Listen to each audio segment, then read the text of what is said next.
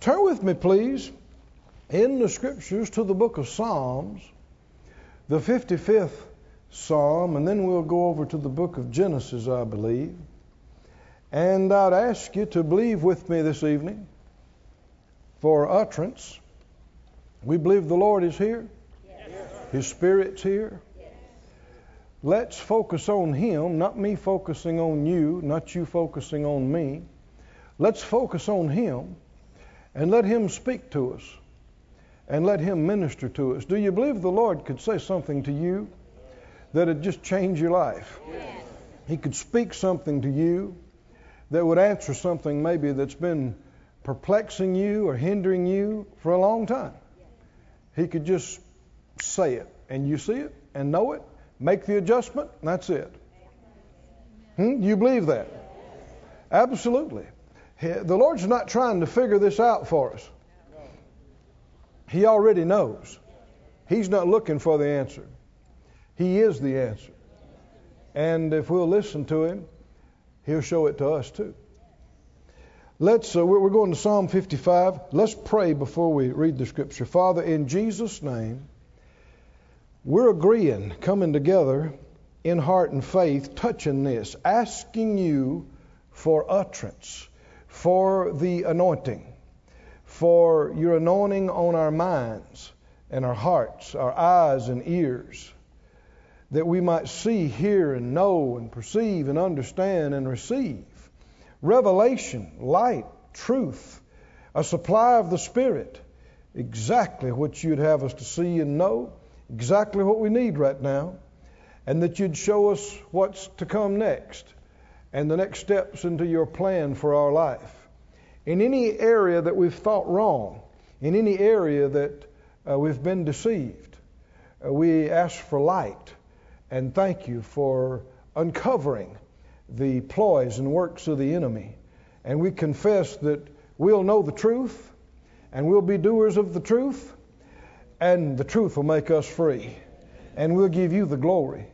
In Jesus' name, amen. Amen. Somebody say, I'm a doer. I'm a doer. I'm a doer of the Word of God. Hallelujah. In Psalm 55, did you get there? Well, you beat me. I was talking.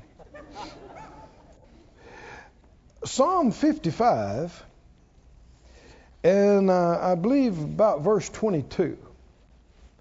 Psalm 55, 22 says, Cast your burden upon the Lord, and he shall sustain you. He shall never suffer the righteous to be moved. Read that out loud. Cast your burden, Cast your burden upon, the Lord. upon the Lord. Is that what you're supposed to do with things that would burden you down? What are you supposed to do with them? Huh? My father in the faith, uh, Brother Kenneth Hagin, said some years ago that uh, lady came to and asked him, said for prayer, and he said, "What for?" And she said, Well, I want you to pray that the Lord would carry about half these burdens I've got. She said, I think I can carry half of them, but I can't carry all of them. If he'd just take half of them. He said, Well, sister, I can't pray that. That's contrary to the scripture. Is it? Well, now, you laugh, but a lot of people uh, have, have the idea, you know, what is a burden? Something that weighs you down. Heaviness. Anybody ever experienced any heaviness? Something that troubled you. Something that bothered you. So what are you supposed to do with that? Well, you already know the answer. You read the verse right there. But if you hadn't read that verse in the last five minutes, what do a lot of people think? Well, pray and ask the Lord to help you carry the burden. That's not the same thing as casting it on Him. Now, I think where some confusion may have come in, uh, Jesus said, uh, Take my yoke upon you, learn of me. Well, there is a, a, a yoke of service to the Lord. But now listen to what he went on to say. He said, For my yoke is easy and my burden is light. Everybody say light and easy. Light and easy. now that's how you can tell if it's the Lord or not. Because if it's His yoke and His burden, there's going to be the grace and the anointing and the help. But if it's just heavy and there's no grace, it's just a burden and it's just heavy, that's not something you're supposed to carry. That's not something you're supposed to ask the Lord to help you carry. That's something we're supposed to throw off of us. Cast means throw it. Throw it off of us. Somebody say, cast your burden. Cast your burden. On the Lord. On the Lord. You good at doing that? Yes. Mama said, Well, I, I'm trying to. Quit trying and do it. Do it. It's, it's not a matter of whether you can or you can't, it's a decision. Now, all of us have been there. Trudging around, heavy, upset, bothered. But when we're doing it, we're not listening to the Lord. Because He told us what to do with that stuff. Did He tell us what to do with it? Anybody in here clear on what to do with it? Didn't the Bible say in Philippians, be careful for nothing? First Peter, casting all your care over on him because he cares for you. These are New Testament verses. Say it out loud. Cast your burden on the Lord, and what will happen? He shall sustain you. We're not supposed to carry these things. We're not supposed to carry them on our heart and on our mind and with us all the time. It's not hard to figure out. You don't have to be around people very long to tell whether they're loaded up with care or not. Do you? They won't have any joy. They won't have any peace. Will they? And folks say, well, I just don't know what to do. Yeah, if you'll accept the Bible, we know what to do. What do we do? What do we do? We throw that off of us onto Him. Hmm? Everybody practice. Put your hands up here. All right. This load, this burden was on top of you. It was it was pushing you down. It was making you sad. It was making you cry. So what do you do? Come on, help me. What do you do? What do you do? Throw it off. Said, well, it fell back on top. Throw it, throw it off again, right? Throw it off. What if it falls back on you a hundred times during the day? Throw it off every time. Why? if you say, well, yeah, but it's not fixed yet. And I don't know what to do yet. And so by you being depressed and crying, that's how you're going to figure out what to do. By you being sad and moping and raining on everybody's parade, that's going to help fix everything. No, it's not. But we have a word from the Lord that if we would quit wallowing under the pressure of these burdens, if we would throw them on Him, come on, can you read the rest of this verse? What would happen? What did He say? He shall sustain you. Somebody say, He will sustain me. Say it again. He will sustain me. Ah, oh, say it with some faith. He will sustain me. There you are. I was looking for you. There you are. Say it again. He will sustain me. How are you going to make it through this thing? He will sustain me. How am I getting out of this? How am I going to make it to the other side? How am I going to get through all this stuff? He will sustain me. What am I going to do with all this burden and care and fear and worry? I'm going to cast it on Him. How many understand if we dismissed and went home right now, it'd have been worth you coming out? Is that right? Just getting stirred up about this because, you know, faith comes by hearing. He said he'll never suffer the righteous to be moved. Those that trust in him like this and hold to him like this, he always causes them to triumph. He always does. Always. He's not going to start with you uh, not sustaining. He always has, and he always will. Somebody say, Thank you, Lord. Thank you, Lord. Hallelujah. I think I just want to sit right here on this for just a moment. You like this or not? Is this the word of the Lord? Is it true? So what are you going to do? No, no hands raised, but has anybody been a little down over something? Don't, don't raise your hand. Anybody been a little heavy over something? A little felt some pressure, felt some, oh, sure, sure. But there's the right way to deal with it and the wrong way to deal with it. Some people have, you know, been trained to worry from childhood. Their parents and grandparents were highly developed in fear and worry. Yeah. And in fact, it's just commonly, even if it's not spoken, it, it's assumed and understood that if you care, you worry. Yep. And if you don't worry, you're not upset when there are problems or issues, then you just don't even care. And this is completely contrary to the scriptures. It's completely contrary to what the Lord told us to do and how to live. But the problem is, if you practice carrying cares and worrying and yielding to it for years and decades and 70 years, you do it without thinking about it. You do it without even thinking about it. Something will come to you, something that's not good. You'll hear it, you'll see it, it'll happen, and immediately you'll go into care mode. And you may try to put on a, a, a, good face around some other people, but in the back of your mind, it's bothering you.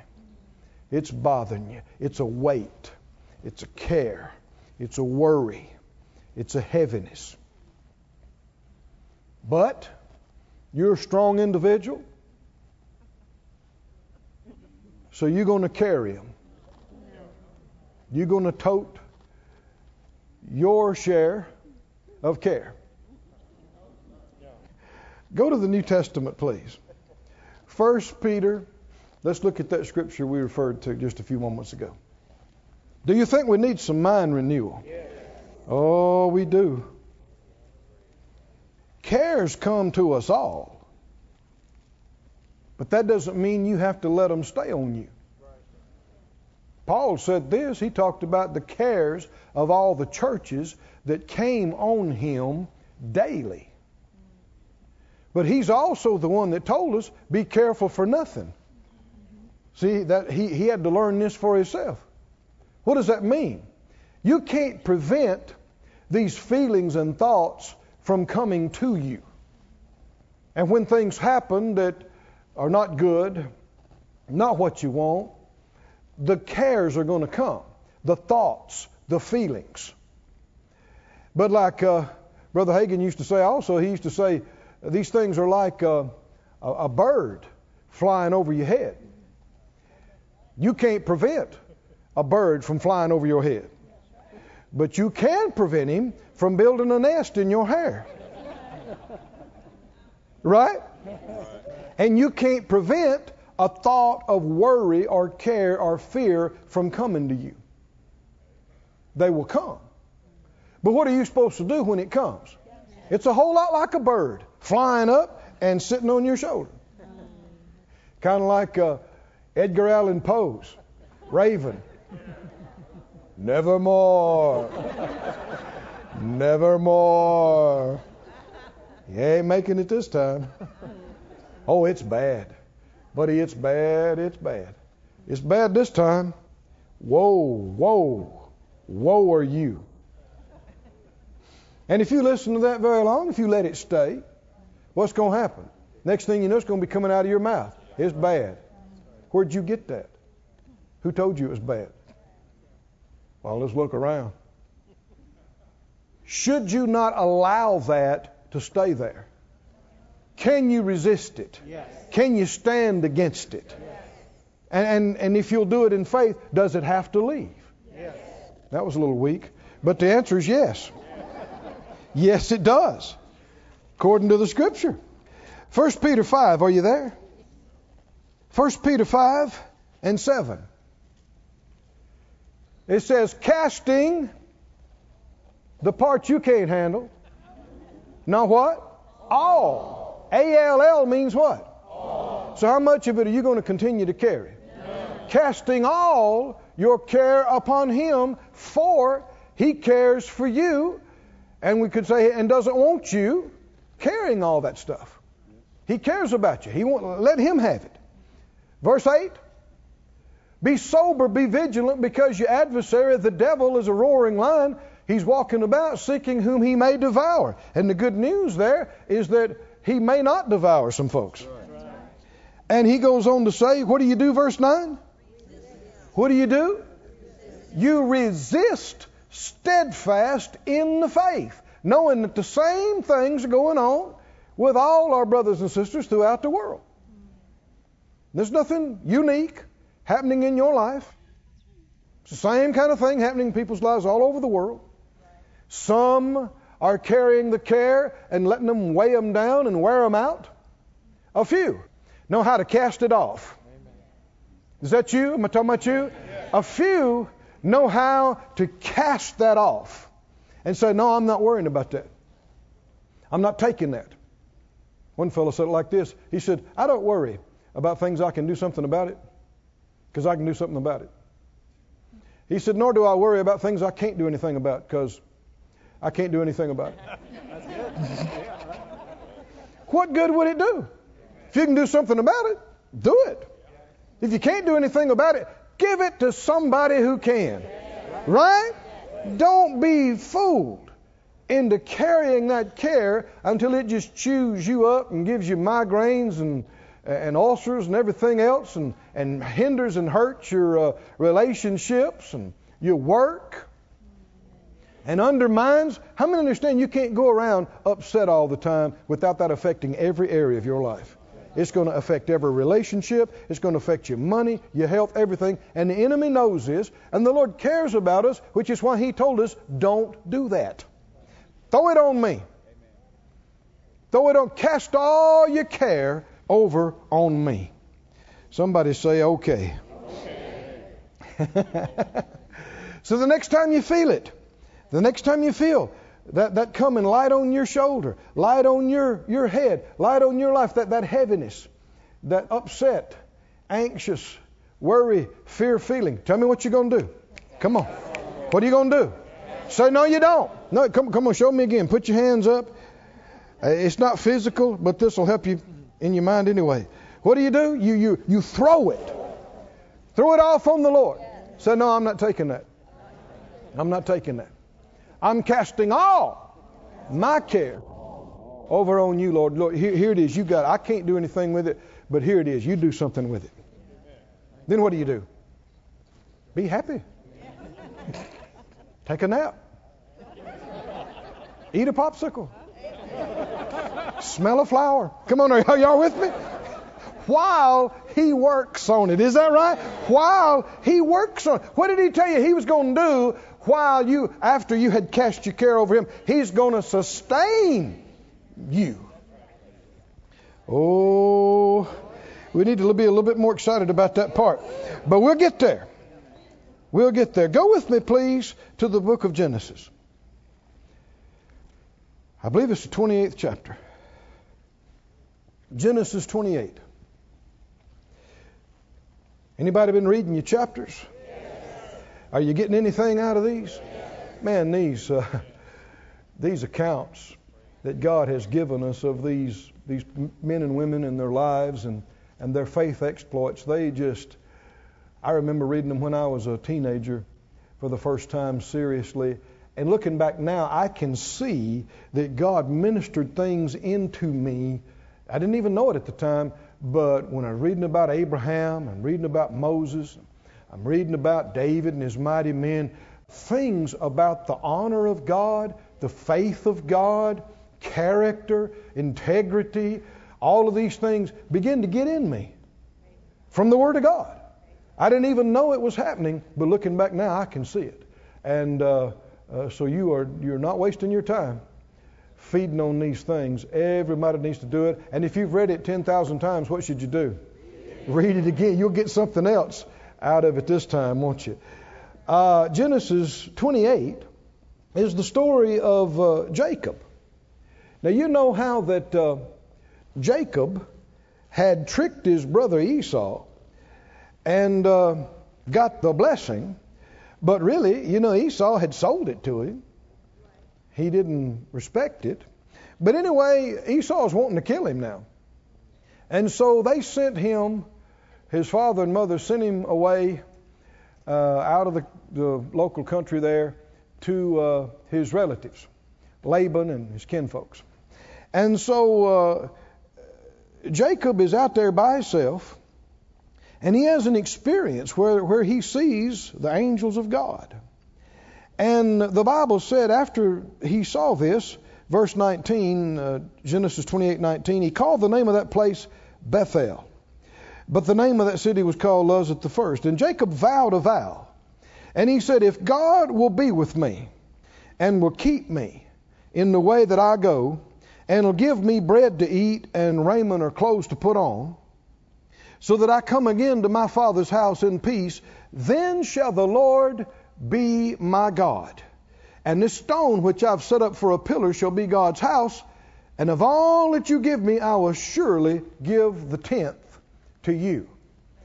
His father was a tither, and uh, before him, a tither, and he knew about tithing. And he's making a commitment because at this point, you know, in those days, if you were a 100 miles away, they'd probably never hear from you again travel wasn't like it is now, and and there were so many things that could happen. A lot of people just went on a 20 mile trip and were never heard from again. it was, you know, maybe a lion got them, a bear, uh, robber. That's right, robbers, whatever, you know. And uh, anyway, he's out there by himself, just a young guy. He's got nothing. He doesn't know anybody. And so you know he had these feelings and thoughts coming on him. He's out there camping by himself. in the wilderness.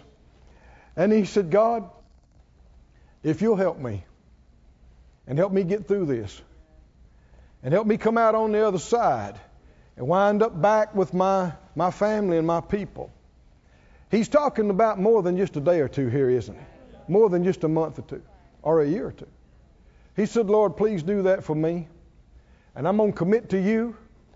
As you keep me, you're going to be my God and I'm going to tithe. Well, let's look fast forward several years later to see what happened. In what is it, the 48th chapter, I believe it is. 48, and down in verse 15. Jacob or Israel is now old. How many know when the Bible calls you old? You old. He's old. And uh, he, he's getting time soon for him to leave. And he speaks blessing over all of his, his uh, kids and his, eventually all of his kids and grandkids here. And he blessed Joseph. And he said, God before whom my fathers, this is uh, 48:15, God before whom my fathers Abraham and Isaac did walk, the God which fed me all my life long unto this day. Do you think he's thinking about that night? He camped out there under the stars and didn't have any. You know, later on, after, uh, oh, what was it, that 14 plus years of being over there with Laban, uh, you know, Jacob was tricky. His name was Supplanter, and he tricked his brother. But thing about tricking people and sowing tricking is you get to reap tricking multiplied. Is that right? And when he got hooked up in business with Uncle Laban. Uncle Laban taught him things about tricking people that he never heard of. he did. And Jacob just kept getting caught. I guess he just wasn't reading the fine print or something. But the Bible said that Laban changed the deal on him and changed his wages ten times. Ten times he got the better of the boy in the deal. But you know, in spite of all that, God blessed him anyhow. And when he left, uh, you know, he told his brother Esau when he met, when he finally did come back home, what is this, a couple of decades later or so? He said, I crossed this, this place here going with my stick. That's all he had. And he said, Now I've become two bands, two groups. He had herds, he had flocks, he had family, he had a uh, lot of helpers. He was a wealthy man. Well, did God keep him? Yes. Did God sustain him? Yes. yes, He did. And here, toward the end of his life, he's saying, God, which fed me all my life long unto this day, hallelujah, and the angel which redeemed me from all evil, bless the lads, and let my name be named on them, and the name of my fathers Abraham and Isaac, and let them grow into a multitude in the midst of the earth. So he's speaking blessing over them. Now, uh, obviously, God kept him.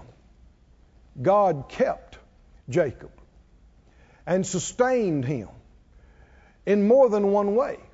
He sustained him financially, but he sustained him, he mentioned, from evil. He could have perished a thousand times. Like we said, I mean, he could have died out there that night from some wild animal, or he could have met some evil people on the road that killed him, or or you know, a lot of folks in those days got sold into slavery and, and all kind of things. But not only did he make it through that journey, but he made it through Laban's treatment. And then he made it through Esau's hatred. And then he made it through every up and down cycle and through every famine and boom and bust. He made it through every disease that swept through the country and every fluenza or every other thing, every plague. Is that, is that right? And here he is, an old man, biblically old. and he says, I want you to know God did it. He sustained me. He did it. He kept me. Reckon is he still keeping his people that trust him? Is he still keeping us? I became convinced as, as a young man. I didn't say I was old now. But there is something in between young and old. But as a young, young guy, I became convinced that if I'd hold on to the Lord, He would keep me. And I saw it one day. I got to shouting about it by myself in the speaker's room there at Rhema where I used to work. I saw it and I thought, I just I just stood up and said, I'm gonna make it. Keith is going to make it. What do you mean? I'm going to make it. Why would you say that? Because I became convinced from what the Lord was telling me through His Word and by His Spirit that He loved me, that He loves me, He knows me. Amidst all these billions of people on the planet, He knows me. And He knows you. And He cares about me. And He cares about you. And if I will just hold on to Him, if I fall, He'll pick me up. If I fall ten times, He'll pick me up ten times. You believe that? If I need help, He'll send help. Whatever it is, and if I will not quit Him, but hold on to Him, that means I'm going to make it through everything and run my race and finish my course. Come on, do you believe it? I'm believing it for me. You got to believe it for you. And I'm going to I'm going to reach the end of what God called me to do. I'm going to stick out my chest and hit the finish line. I'm going to make it. Yes. Not because I'm so smart and perfect, but because God loves me and He told me that if I'd hold on to Him and cast all my burdens on Him, come on, are you listening? Yes. He would sustain me. Yes. So I'm going to do it. Yes. And I'm going to count on Him doing it. Now, one thing that would hinder you from doing that is you carrying the care. How many believe carrying care will make you old before your time?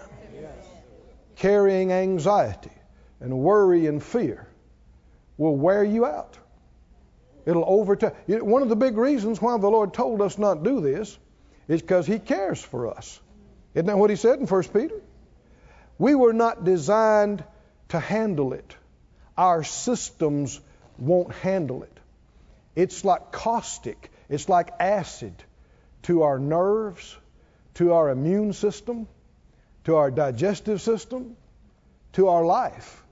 Fear is caustic. Worry, anxiety, it'll just eat you up. It'll chew you up. It'll wear you out. And you say, Well, I can't help it. That's a lie. I said, That's a lie. How many going to believe the Bible instead of what you feel and see and what other people are doing? You can live like the world and let it chew on you the rest of your life and hurt you and everything around you, or there's another way. I said, There's another way.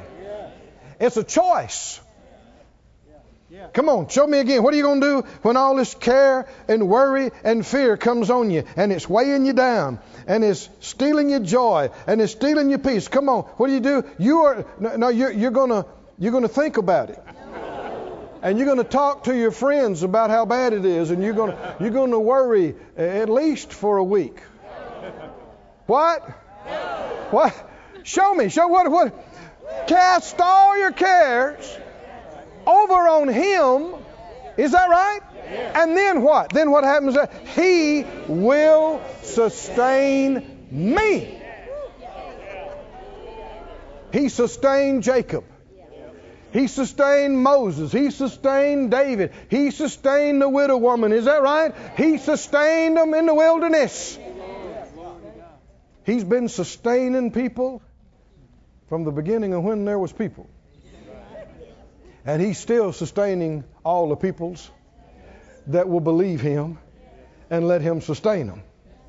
So I want you to lift up a hand and say, I am, I am. sustainable. You are a sustainable resource. I am sustainable. Now tell me what again your part. You have to though cast your cares over on him and then let him sustain you. Jacob is telling about what had happened, how this worked in his life. Uh, go with me, please, to the 91st Psalm. Hmm also known could be known as the Psalm of the Sustained Ones. Psalm 91. Now you heard me talk about how I became convinced. Are you convinced, or at least, or maybe getting convinced? Yes. Are you going to make it? Yes. What will the devil tell you? He will tell you you're not going to make it. You're not going to make it. What's that connected to? Care. Care. You're not going to make it. But if the Lord sustains you, you will make it. Yes. Are you going to make it or not? Yes. I don't know, Brother Keith. Y'all pray for me. I sure hope so. That's not going to cut it. I'm sorry. That's not going to cut it. You don't know how bad it is. I'm talking about how bad it is. If it's that bad, you need some big help. Yes. If it's that big of a deal, then it has already gotten beyond you Yes. and beyond what you and your buddies can do. Yes. So you need some big help, Yes. right? Yes. How you going to get the big help? Cast it. Here's where religion has really gone off the rails. You don't get the big help by begging for it That's right. and by crying and being scared and feeling sorry for yourself and saying, I'm not going to make it. that is doing the opposite of what the Lord told us to do. That's not faith. If you say, I'm not going to make it, and you believe it in your heart that you're not going to make it, and you keep saying there's no way we're going to make it, then spiritual principles revealed in the Bible are working in your life to be sure that you don't make it. Yes. You can't just ignore everything the Lord has said. No.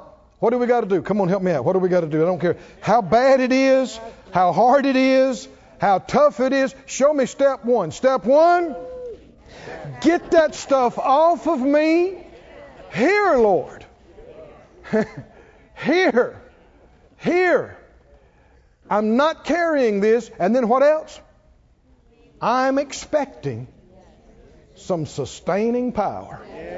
Is that right? To show up in my heart, my mind, my soul, my body, my finances, my family. Is that right?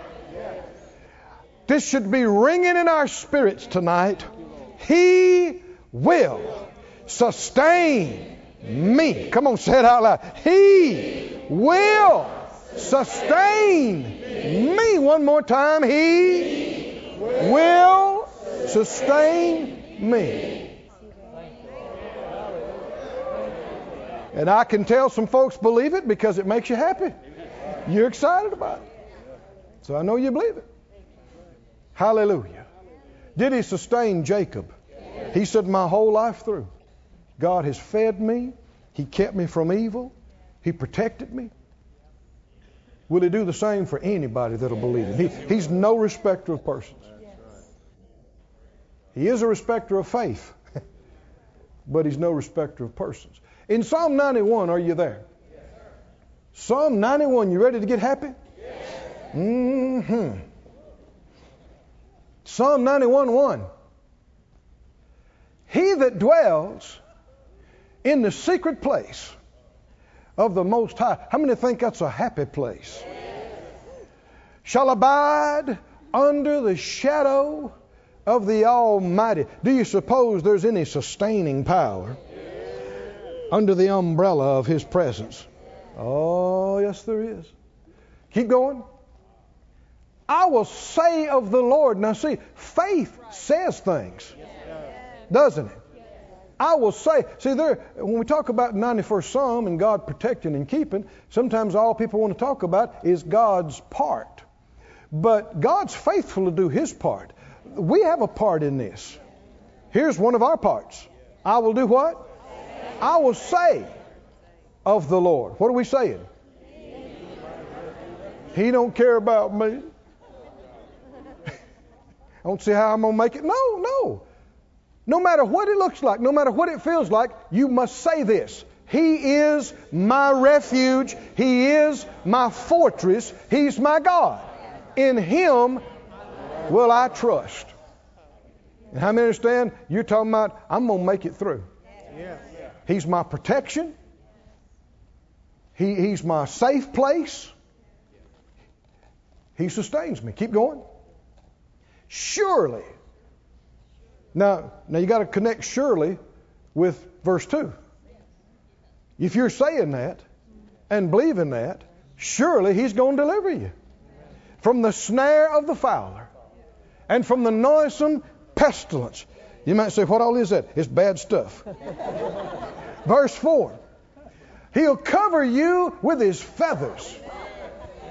The picture is like a little chick under the mother hen's wings. Do you know who the little chick is? Beep, beep. That's you, little chick. How many think it'd be foolish for a fluffy little fuzzy yellow chick buzzing around going, I can't fix the world. I can't fix the world. I can't fix it. I can't fix it. The world's too big. It's too hard. I can't fix it. Silly chick. You should know this already. Quit worrying your little fuzzy yellow head. And do what? Come on, do what? Do what? Run! No, you best not be out there by yourself, worrying and scared and running around. You are in danger. You better run and get under the wings. Hallelujah. And in His truth will be your shield and your buckler. Keep on reading. Keep on reading. You'll not be afraid for the terror by night, nor for the arrow that flies by day. Now listen. This is not just experience, it's also a decision. I refuse to fear. Come on, can you see this? I refuse to yield to this. I refuse to fear. Nor for the pestilence that walks in darkness, nor for the destruction that wastes at noonday. Keep going. A thousand will fall at your side, and ten thousand at your right hand. But what? It shall not come near you. Now that is supernatural. Isn't it? I don't care if we're talking about so called natural disaster. I don't care if it's some kind of plague, some kind of disease that's sweeping the land, or if it's some kind of crime wave, whatever it is. How many can see all of these are covered in this, aren't they? Every one of these are covered. What can the man or woman that is trusting in Him, casting the cares over on Him, refusing to fear, and confessing, God keeps me. He's my refuge. He's my protection. What can they expect? They can expect if thousands are perishing all around them, when the dust clears, they'll be standing there. Because the Lord sustained them, kept them.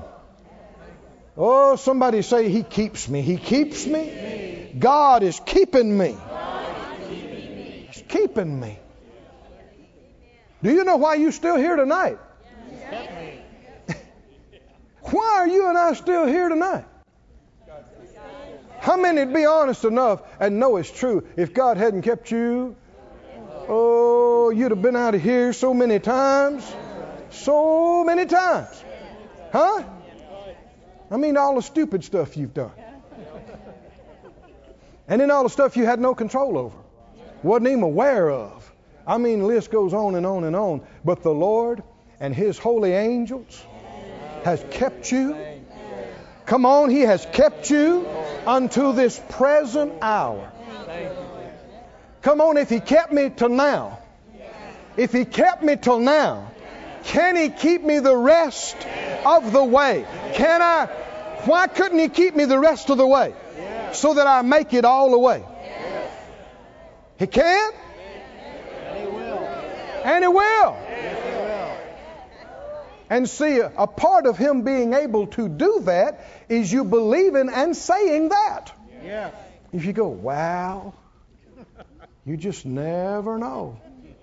You just never know. You don't know if this is true or not. you just never can tell what God's going to do. He's not going to do what He said He would do. No, don't you listen to all that. You need to be able to talk bold. This will make religious people mad. This verse right here in the Bible makes religious people angry. Oh, it don't make them angry if they read it. But if you stand up and say it in the first person, it makes them mad. So you just ought to say it right now. Come on, say it out loud. If a thousand falls over here and 10,000 falls on the other side, it won't touch me. It won't happen to me. Hallelujah. Phyllis and I practice this all the time. Our staff practices. Uh, I mean, if we hear some, see, the enemy is always trying to put fear in you. Always. And anytime something bad happens, he wants that to be published so that people hear it and he can come and say, that could happen to you. Well, they were a good person too. You don't think you're any better than they are, do you? Well, just, you know, it could happen to you. And try to get that seed sown. Well, I guess it could. Hope it don't. Yeah, but it might. There's a short step from it might to it probably will. Hmm. If he can get you to accept that it might, he can work on you to get you believing it probably will. Phyllis and I have learned. We practice it all the time. Just a few days ago, some, something came up, and it was a bad thing that had happened in a church in the ministry. And with, without us even thinking, we said at the same time, that'll never happen to us. That will not happen. And it's not because we think we're better or smarter. That's not it. Our faith is not in us. Our faith's in Him.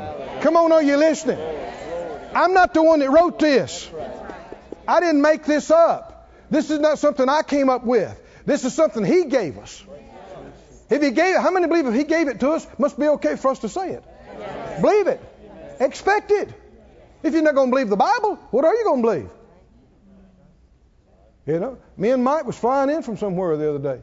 We heard about a bad thing happened to an airplane. Immediately, we you know what we say?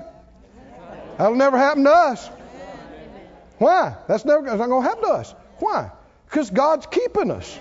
He's sustaining us. If He needs to, He will get a hold of Keith by the ear and go, "Boy, you better listen to me. Don't do that. Stop." I've asked Him to. I've invited the Holy Spirit into my life. I say, arrest me. Get a hold of me. I'm asking you to. Right? Arrest me. Shake me. Stop me in my tracks. And go, Keith. Huh? Stop it. Turn and go another direction. How many know that alone can save your life right there? That, that can ex- put years, add years to your ministry and life and everything else. And all this is tied together, but if you believe it's liable to happen to you and you don't know why and you, you just yield to the fear and hold on to the cares and the fears, you're not going to have the protection. But if you'll do what this verse is talking about, what this psalm is talking about, come on, sit out loud. I dwell in the secret place of the Most High, under the shadow of the Almighty. He's my refuge. He's my fortress. He keeps me. A thousand may perish on one side, ten thousand perish on the other side, but it won't touch me. It won't happen to me.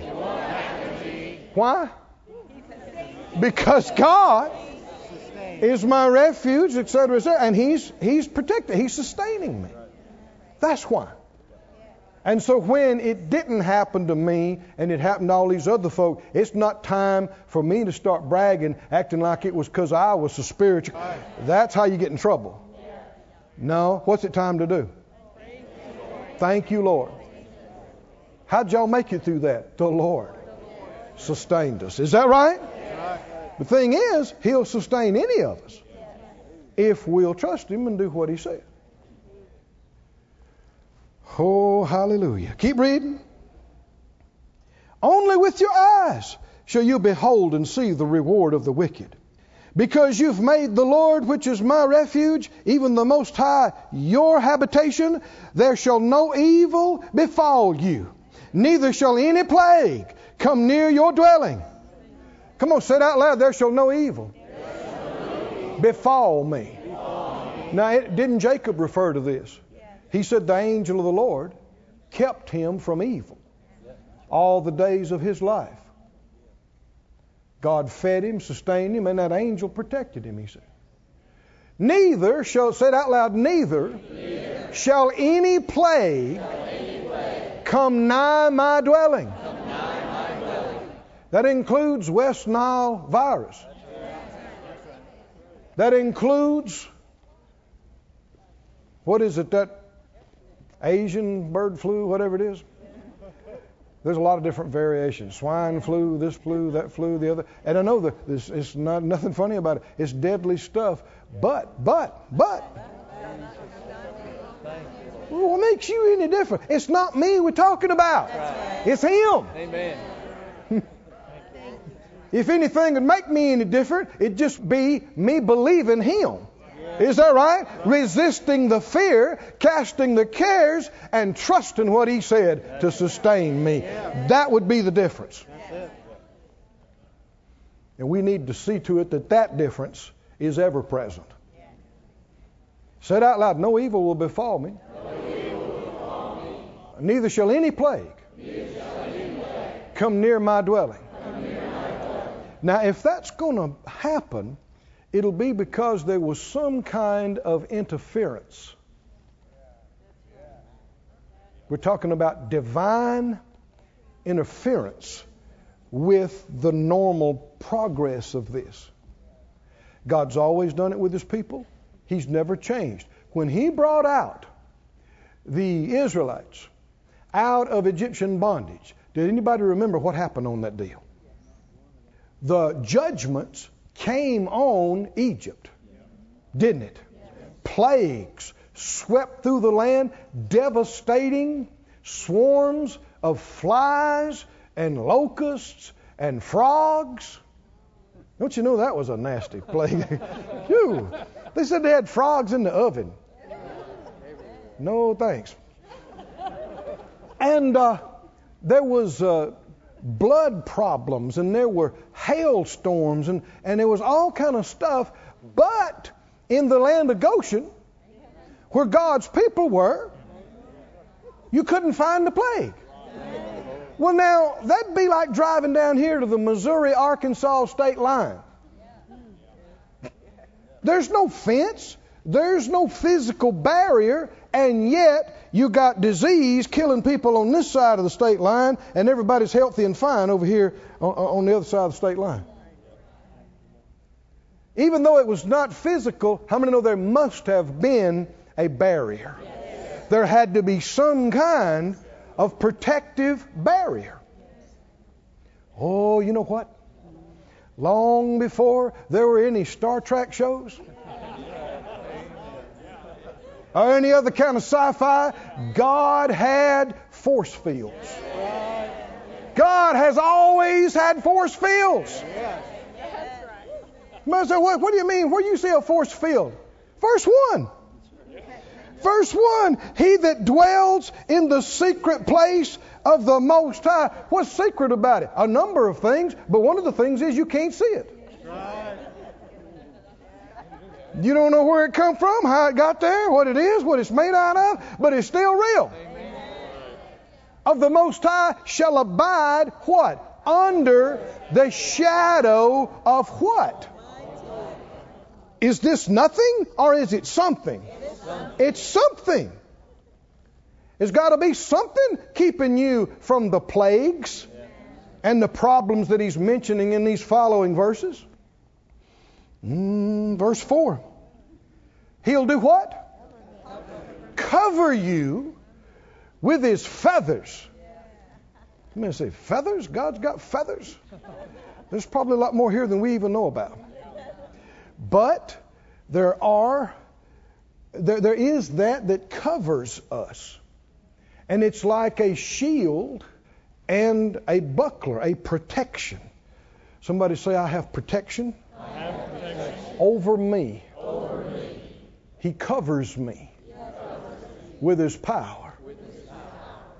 Verse 11. Here's something else that's at work, keeping us and protecting us. In addition to this force field, he shall give his angels charge over you to keep you. To do what? To keep you. Somebody say, I'm a kept man or woman. I'm a kept man. You're a kept man or woman. What does that mean? God is keeping me. He's keeping me. I'm kept. I got the force field over me. I got the angels watching over me, ready to assist and intervene. Is this fairy tale? Is this just speculation and imagination? If God's real, this is real. And He is, and so is it. And we shouldn't be hard to convince because we've already come through a few things and missed a bunch of. Them. Come on, is that right? We've already to get this far. You know it's true. Have you ever had it in, in in these moments? Yes. Whew. That was close. Could have been a whole lot closer than you even knew. Phyllis and I, oh, what was this, 20 years ago? We were there in Tulsa in the car. Going down, there was this, in the middle of town there, there was this uh, two or three lanes of traffic this way, two or three lanes of traffic this way, and a big uh, median, kind of a dirt mound built up with some little trees and stuff on it. We're just driving down through there, talking, everything's fine. All at once, we see dirt flying up in the air. And here comes this car up over the median, and it's coming, I mean, as straight for us as it can come. Just to us. We had no time to try to remember any scriptures. We had no time to make any long prayers. You know what we had time enough to say? Didn't even think about it, just jumped out of us. Jesus. Both of us. But the great thing about it is we didn't say it in panic. I was so pleased and blessed that how calm both of us were. You know why? Because among other things, we're not afraid to die. Right. Yeah. You don't have to be afraid to die. And I mean, just, I don't know. I, I don't know at the time it happened so quick. It was headed straight to us, and just like that, it went boom. Just turned 90 degrees and barely missed us. Dirt was all over the car, but not a scratch, not a touch. I believe there was some intervention. What do you think? when I was 16, let's see, am I thinking right? Mm-mm. I was 17 and a half. I got a motorcycle, the one I'd been wanting, the fast one. I'd been working, saving my money, working, saving my. I got it. And, uh, you know, what's the use of having a fast motorcycle? Uh huh. So I, I was on this little country road by myself, nobody out there. I thought I'm gonna open this bad boy up, and I did, and it came on strong, and I was smiling until I come into a curve, and I was going way too fast for that curve, and I did everything I could, and it was too late, and it was too much, and I went off the side of the road, and I went into the uh, the dirt and the gravel, and the thing starts doing this.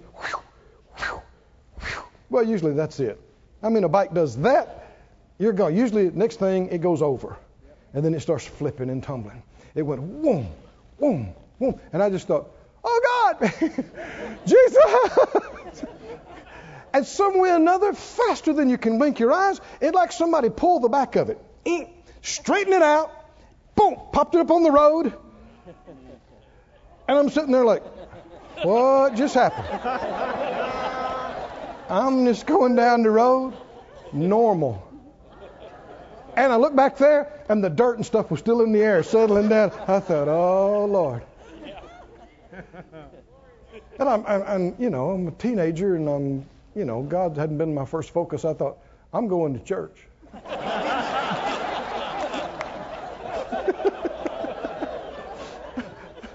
I believe there was some intervention. Anybody in here got a story like that? Come on, I want to see you got a story, or three stories, or ten, or twenty. Come on, I want to see a hand. You got a story. I know you do.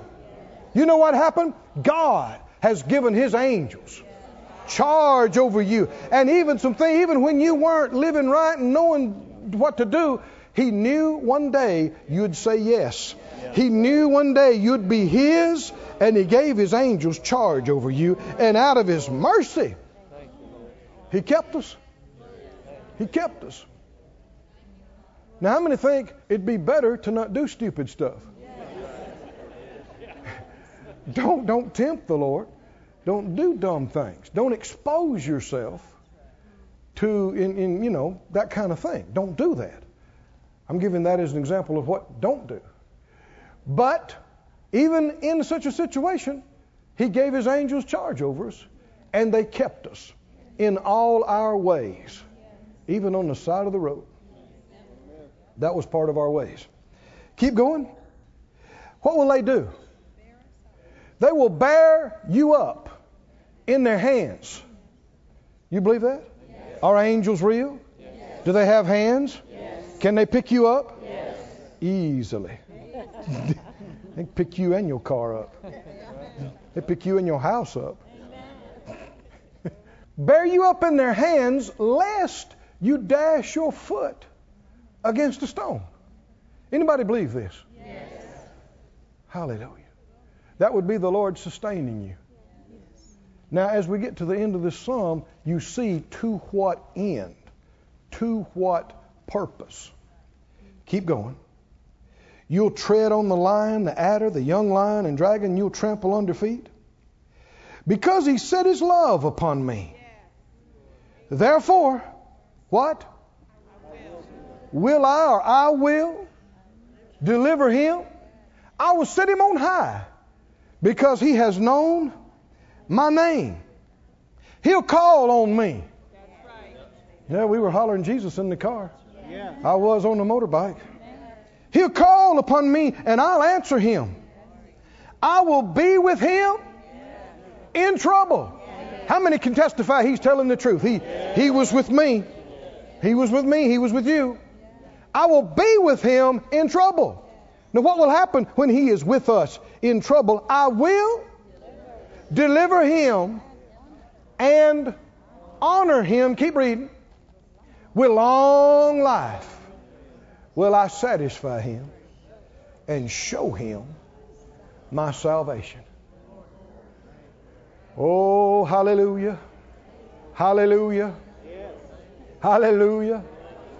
What was our part in all of this? We cast all our care on Him. We refused to worry and fear. Is that right? We resisted it. We confessed and say, The Lord is my refuge. He keeps me. Is that right? We cooperated with Him in our faith and holding on to Him. And what did He do? This is a picture of what happened with Jacob from the time he was a boy to the time he's an old man.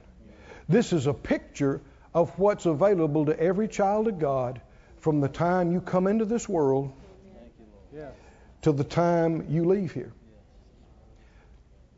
Read it again, verse 16. Now, let me read this to you from another translation, actually. What did he say? With what? With long life, I'll satisfy him.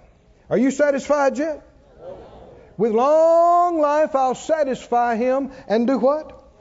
Show him my salvation. Listen to the complete English version. CEV says, You will live a long life and see my saving power. Isn't that what the whole psalm's talking about? With long life, I'll satisfy him and what? Show him my salvation. What is salvation? Saving.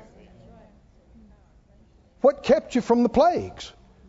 What kept you from the destruction that wasted at noonday? God's saving power.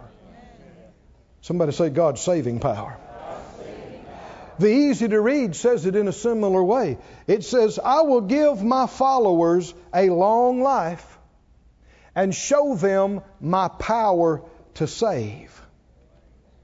My power to save, my saving power. If you died at 20 from that disease or that accident, you're not going to make it to long life. Or from some act of barbarism, some violence, you're not going to make it.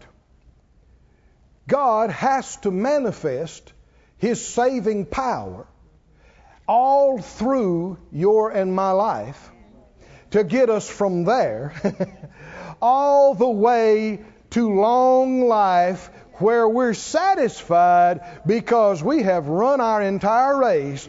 We have finished our course. We have been there, done that, made the t shirt, and wrote the book. And now it's time for us to leave. And we're ready to go. We're happy about it. Old. Come on, somebody say old. Old. Full of days. Full of good experiences. Is that right? Full of blessings.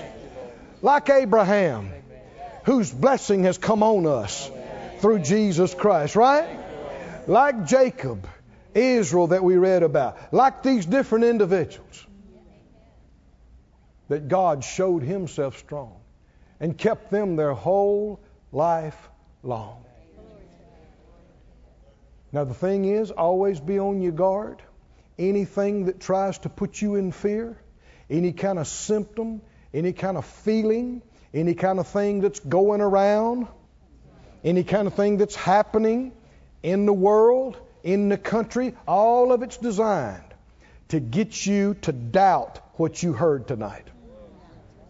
To question it and decide you need to be scared anyway because you just never know. And if you do that, you're in trouble. Your fears can come on you. Hmm? How many know that's a spiritual principle? That your fears can come on you.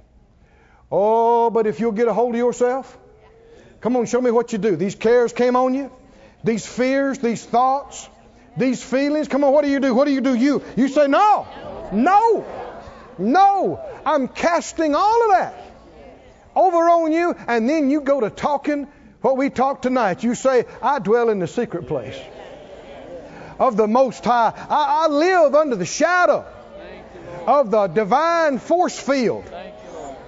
There are divine beings, there are holy angels that accompany me. Right? And God has given them charge. What does that mean? What does it mean, God, they've been given charge? God said, You take care of them. They have been charged by God to take care of us. And I am in complete agreement with that. Come on, are you too? I am in complete agreement. I'm saying, angels, you do what he told you to do. You watch over me. You take care of me and mine. Is that right? You keep us. If need to, you grab us, lift us up so we don't hit that. Move us over here so we don't hit that. Move that so it don't hit us, right? This world's a dangerous place. But we are being kept. We are being sustained. Oh, anybody believe this is the word of the Lord tonight? We are being sustained. We are being kept, and He will keep us. He will keep me. He will sustain me all the way. Stand on your feet, everybody. Thank you, Lord. This ministry has been brought to you today free of charge by the partners of Moore Life Ministries and Faith Life Church. If you would like to help send this word to others at no charge, you can become a word sender today. For more information, visit our website at moorelife.org.